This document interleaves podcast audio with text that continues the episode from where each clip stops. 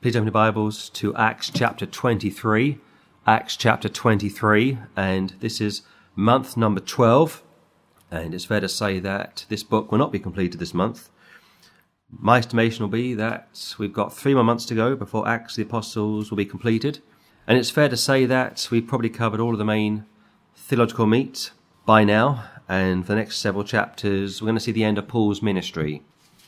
Paul started very much on fire for the Lord. He did great things for the Lord. And as an apostle, he had the sign gifts. But as Acts starts to wind down, the sign gifts start to diminish. Back in Acts chapter 16, he was detained in a jail, and they prayed and they prayed and they prayed, and the Lord God literally brought the walls down. The bars came off the walls, and had they wanted to, they could have escaped. But the Lord said, No, stay put. A man and his family are going to be saved this night, being the jailer, of course. And yet, by Acts 28, Paul is detained under house arrest for at least two years, and the walls don't come down. And Paul may have prayed and prayed and prayed, and yet the Lord said, No, you're going to stay put, Paul. Your time has pretty much come to an end. So I would say that the first 19 chapters of Acts of the Apostles, perhaps skirmishing, Acts chapter 20, contained the real meat of Acts the Apostles, the real doctrine of Acts the Apostles. From Acts chapter 2, we discovered how the apostles, and only the apostles, not the women, spoke in tongues, at least 12 languages.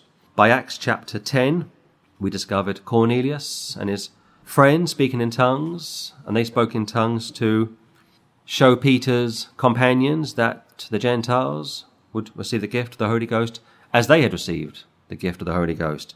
And by Acts chapter 19, Paul discovered a group of disciples, friends of Apollos, associates of John the Baptist, wandering around, not yet saved, and he asks them, Have they received the Holy Ghost? so on and so forth. And when they say no, we haven't heard if there is a Holy Ghost, Paul lays his hands on them and they speak in tongues. And I think it's verse 8 from Acts 19. Paul goes into the local synagogue and preaches to them. And no doubt that group of individuals, of 12 men, were also present in that synagogue, preaching to them, because tongues are for sign to unbelievers, whereas prophecy is a sign to believers. But last week we ended in Acts 23, verse 18. So he took him and brought him to the chief captain, and said, Paul the prisoner called me unto him, and prayed me to bring this young man unto thee hath something to say unto thee. This young man is identified in verse 16 as Paul's sister's son.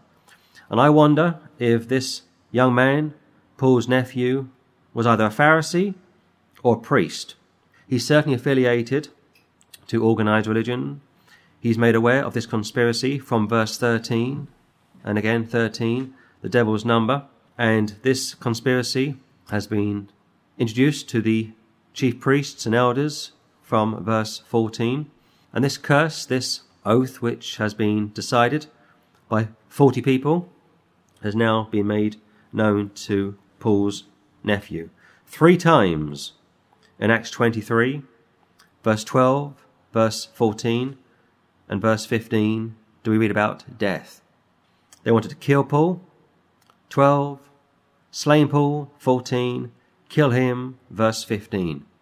And Paul pictures on many occasions the Lord Jesus Christ. If you were to say to me who followed the Lord Jesus Christ, I would say clearly the Holy Ghost followed the Lord Jesus Christ. But if you were to ask me what man is a type of the Lord Jesus Christ, I would say Paul the Apostle. Because three times Jesus was denied. And here three times the Jews have decided to kill Paul.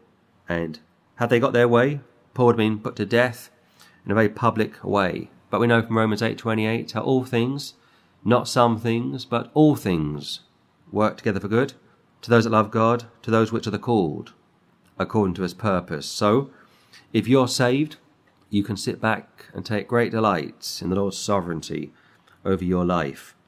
But 18 shows us that the chief captain has now been told about this conspiracy Look at verse 19, please. Then the chief captain took him by the hand, and went with him aside privately, and asked him, What is that that thou hast to tell me? here we get a picture of a gentle Gentile.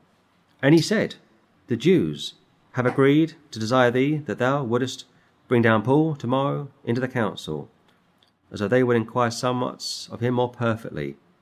But do not thou yield unto them, for there lie in waits for him of them more than forty men, which have bound themselves with an oath that they will neither eat nor drink till they have killed him. And now are they ready, looking for a promise from thee.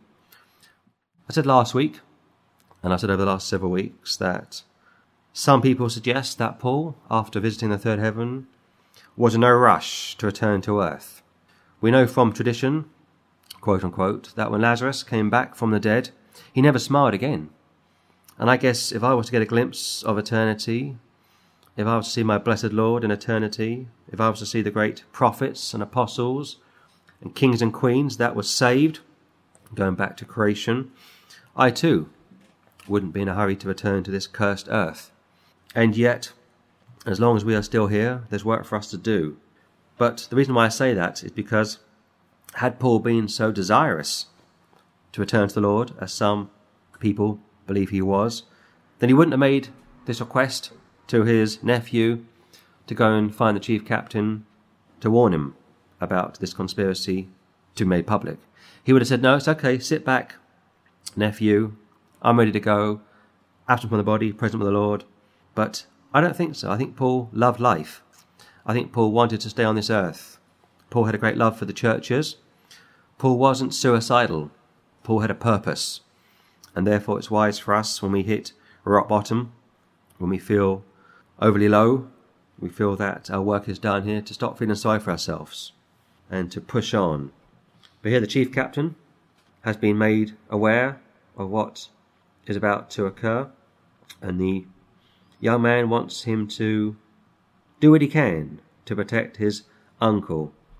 It's my belief that this young man wasn't saved, neither was his mother, being Paul's sister. In fact, we were told back in Philippians chapter 3 how Paul suffered the loss of all things when he came to the Lord Jesus Christ. He ready to give up family, friends, property, so on and so forth to follow the Lord.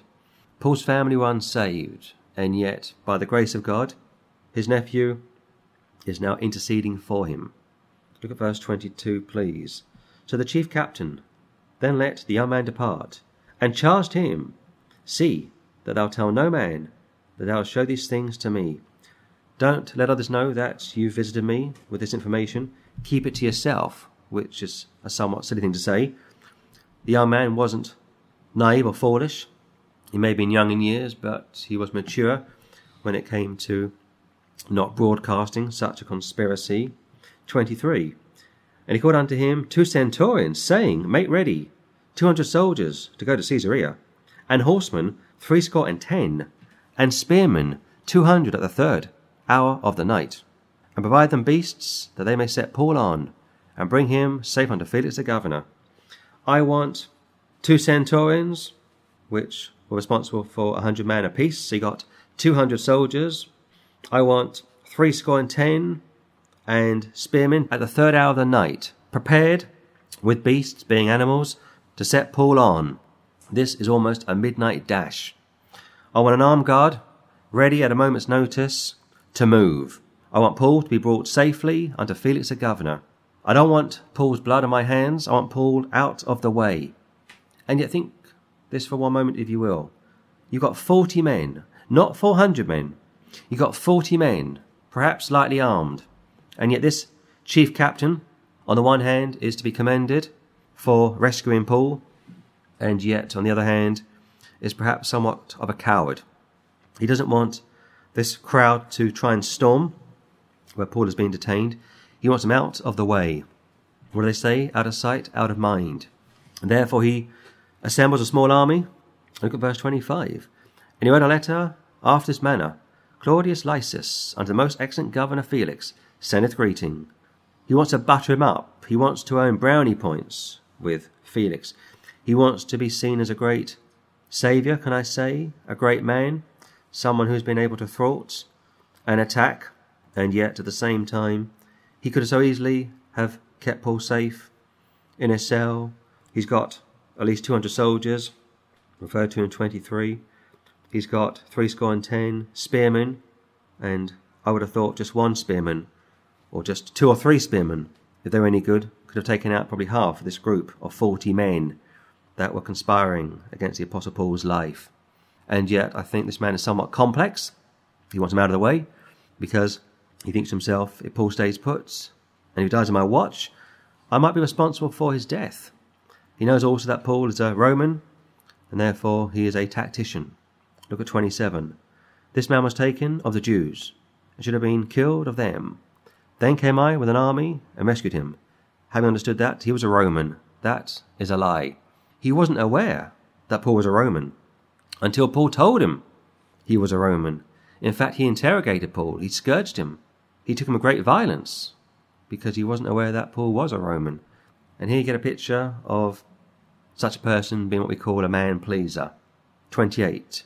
And when I would have known the cause wherefore they accused him, I brought him forth unto their council, whom I perceived to be accused of questions of their law, but to have nothing laid to his charge worthy of deaths or bonds. The latter part is probably correct, but the former is not. And this is why it's so important to read the Word of God carefully, because an individual may come along, an unsaved individual may come along, read this piece of Scripture, and say, there's a contradiction. Because Paul told us such and such from the earlier verses written by Dr. Luke, and yet this man is telling us something else. And of course, Dr. Luke is giving you the accurate accounts of what happens, whereas this man is embellishing the truth. And this goes back to a conversation I had yesterday outside Charing Cross train station.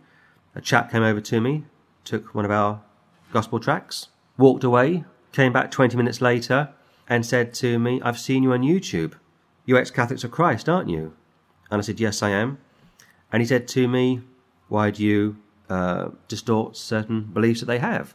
And I said to him, Like what? And he said to me, Well, purgatory, for example. And uh, we discussed Matthew chapter 5, where it speaks about if you are detained, uh, you have to pay a farthing to escape the jail. And he said to me, Well, that's a picture of purgatory. And I said, No, it's not. First of all, Matthew chapter 5 is speaking about you as an individual paying money to get out of that jail. Those in purgatory can't pay money to get out of purgatory. Your church has twisted the meaning of Matthew chapter 5 and I put some more points to him. I tried to explain to him the deeper things of Scripture.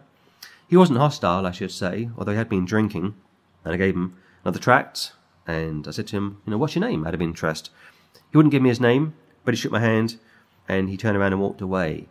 He's the kind of person that would read this piece of Scripture and suggest that a contradiction has been found, and yet he'd be wrong to make such an assumption, he'd be wrong to think such a thing as he was wrong when it came to Matthew chapter 5, speaking about a Jew, not a Catholic, under the law, not in the church age, having to find a way to escape the Sanhedrin's detention of him.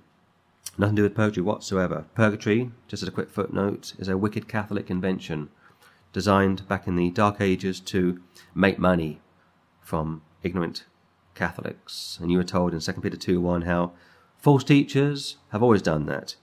False teachers have always made merchandise from ignorant and on many occasions unsaved people. But my text here from Acts 23 29 gives a picture of an ignorant man, a man pleaser, wanting to help Paul to some extent, and yet, on the other hand, wanting to receive brownie points from Felix. But look, if you will, at verse 30, please. And when it was told me how that the Jews lay wait for the man, I sent straightway to thee, and gave commandment to his accusers also to say before thee what they had against him, farewell. That much is true, and yet that part of that wasn't true. This was a midnight dash, like I say. Not much notice was given, not much preparation was put in place, but time was of the essence. So therefore, when it says, and when it was told me how that the Jews laid wait for the man, via Paul's nephew, of course, I sent straightway to thee, that's true, and gave commandment to his accusers also to say before thee what they had against him. Farewell. And again, that much is not true. He's very much like a politician. It's like the Catholic Church. If you've ever listened to statements that the Pope makes, he will say one thing to one group of people, and he will turn around and say something completely different to another group of people, like politicians. And that's why, as Bible believers, you've got to go to the scriptures every single time for every single purpose. Because if you just listen to people online, or on television, or on the radio, and never read your Bible, you'll have no idea what is true and what is false. Look at 31, please. Then the soldiers, as it was commanded them, took Paul and brought him by night to Antipatris. On the morrow, they left the horsemen to go with him and returned to the castle. When they were come to Caesarea and delivered the epistle to the governor, presented Paul also before him. Paul's finally escaped, as some might say, by the skin of his teeth, but I don't think so. We know that the Lord told us how not a hair of your head would be touched. If you're saved, you're saved. And yet, from a study I did a few days ago, looking at Romans 8:28, neither death, nor principalities, nor powers, nor things present, nor things to come, nor creatures, nor height or depth can separate you from the love of God. That much is true concerning your everlasting salvation, of course. But your body may perish.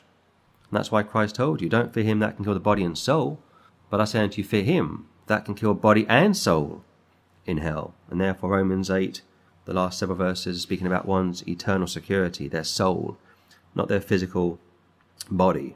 So Paul wasn't fearful of dying.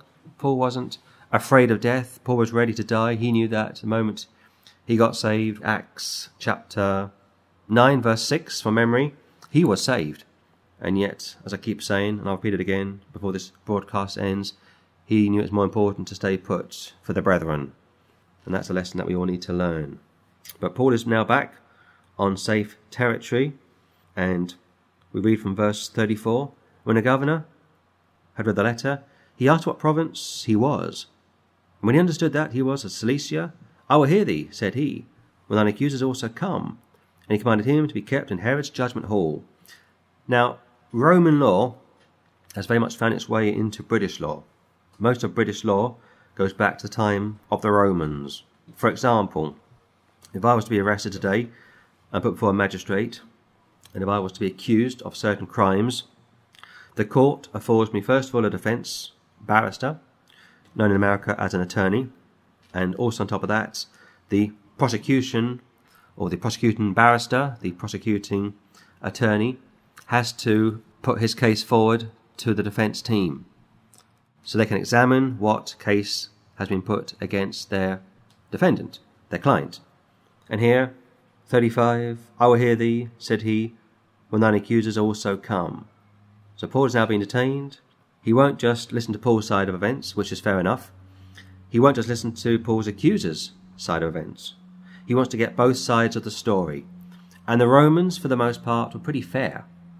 Even Pontius Pilate tried on three occasions to release the Lord Jesus Christ. In fact, he told you that Jesus Christ was innocent. Even Judas, after he betrayed the Lord, made it clear that Christ was innocent.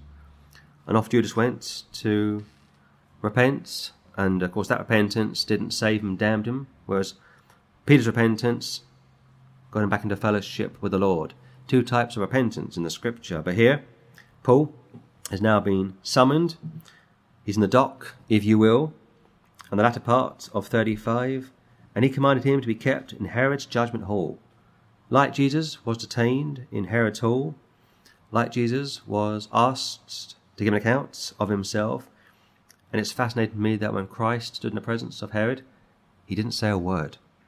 He was more vocal when it came to Pilate than he was when it came to Herod. And there's many reasons for that. And as far as we know, Herod died lost, and Pilate died lost.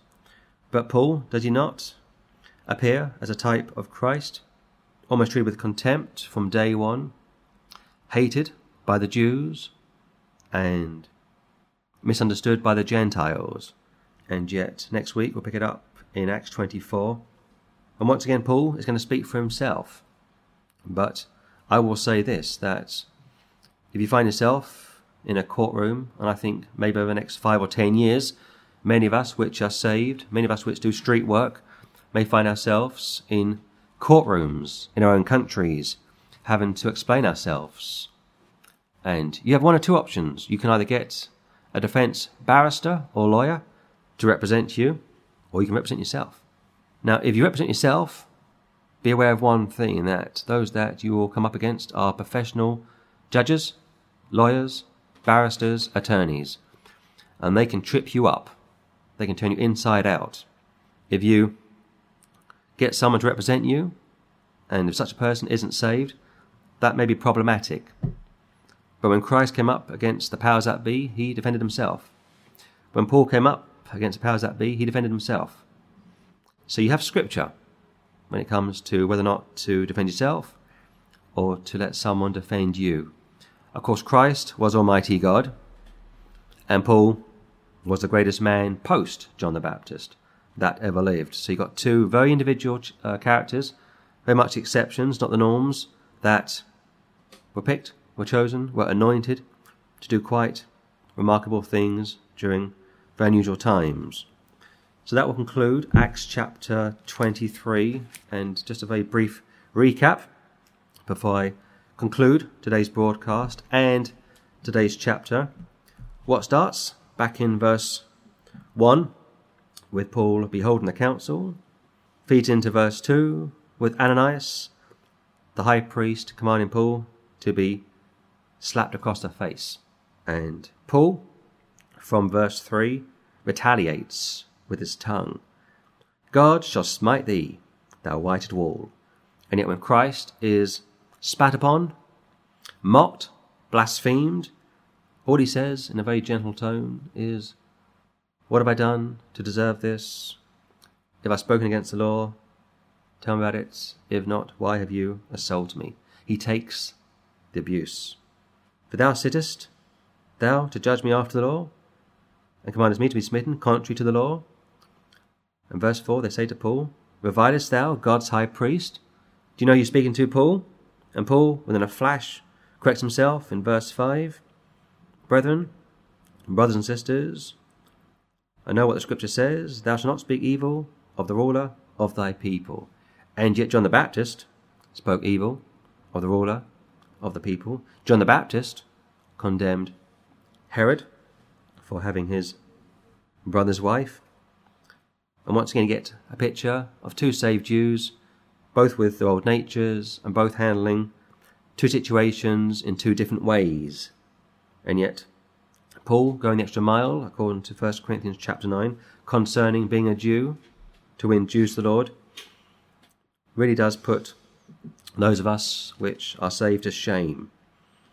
Many times we go on the streets and we get into conversations, debates, discussions with people, we lose our cool.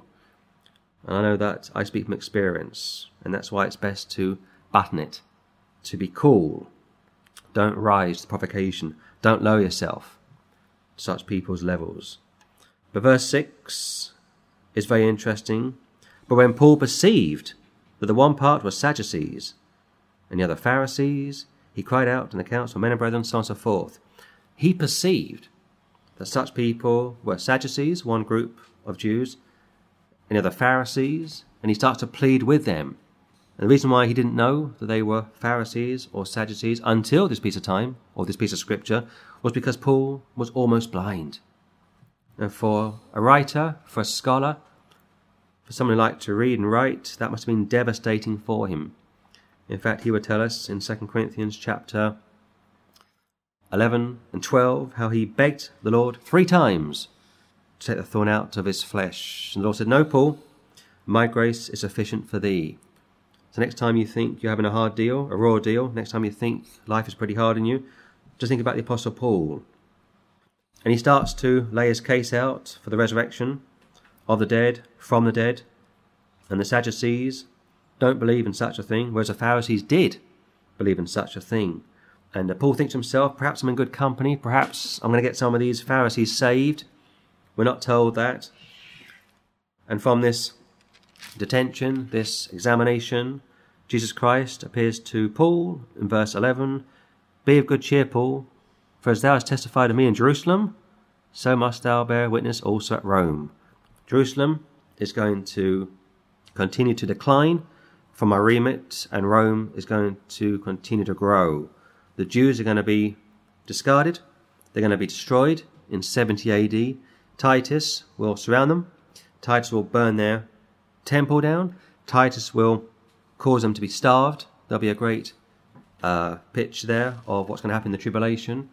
And some of those Jews, some of those women will eat their children to survive. And yet, we are told, we not, in Romans chapter 11, how the Jews are beloved for their father's sakes. So they're not permanently discarded, just temporarily during the church age. From that vision from the Lord Jesus Christ, a group get together and try to conspire to kill Paul. Word reaches his nephew, and his nephew makes it clear to this chief captain, who steps in, rescues Paul, no doubt by the Lord's sovereign mercy. Paul has then been transported from one location to another location, where he's now going to give a defense of the faith. He was told he would do that from Acts chapter 9. Jesus told him from Acts 9 that he would preach to kings and rulers. And he did so on every given occasion that he was able to do so. And here he's arrived in Herod's judgment hall, a pretty wicked place, a pretty ugly place to be detained. And yet, watch him go over the next couple of chapters. He's going to preach on temperance, holiness, and righteousness to come. And Felix is going to quake in his boots, like they say. And I've often thought to myself how great it would be to be able to see someone quake in their boots when you preach against such things, about such things, concerning such things, and yet most people today are completely dead from the neck up, completely indifferent to the things of the Lord, because we're living in the last days. So that will conclude Acts chapter 23, all 35 verses. And uh, next week, Lord willing, we will look at Acts 24, which will probably be done in two parts, and that will conclude this month. And then the following month, we go into month number 13.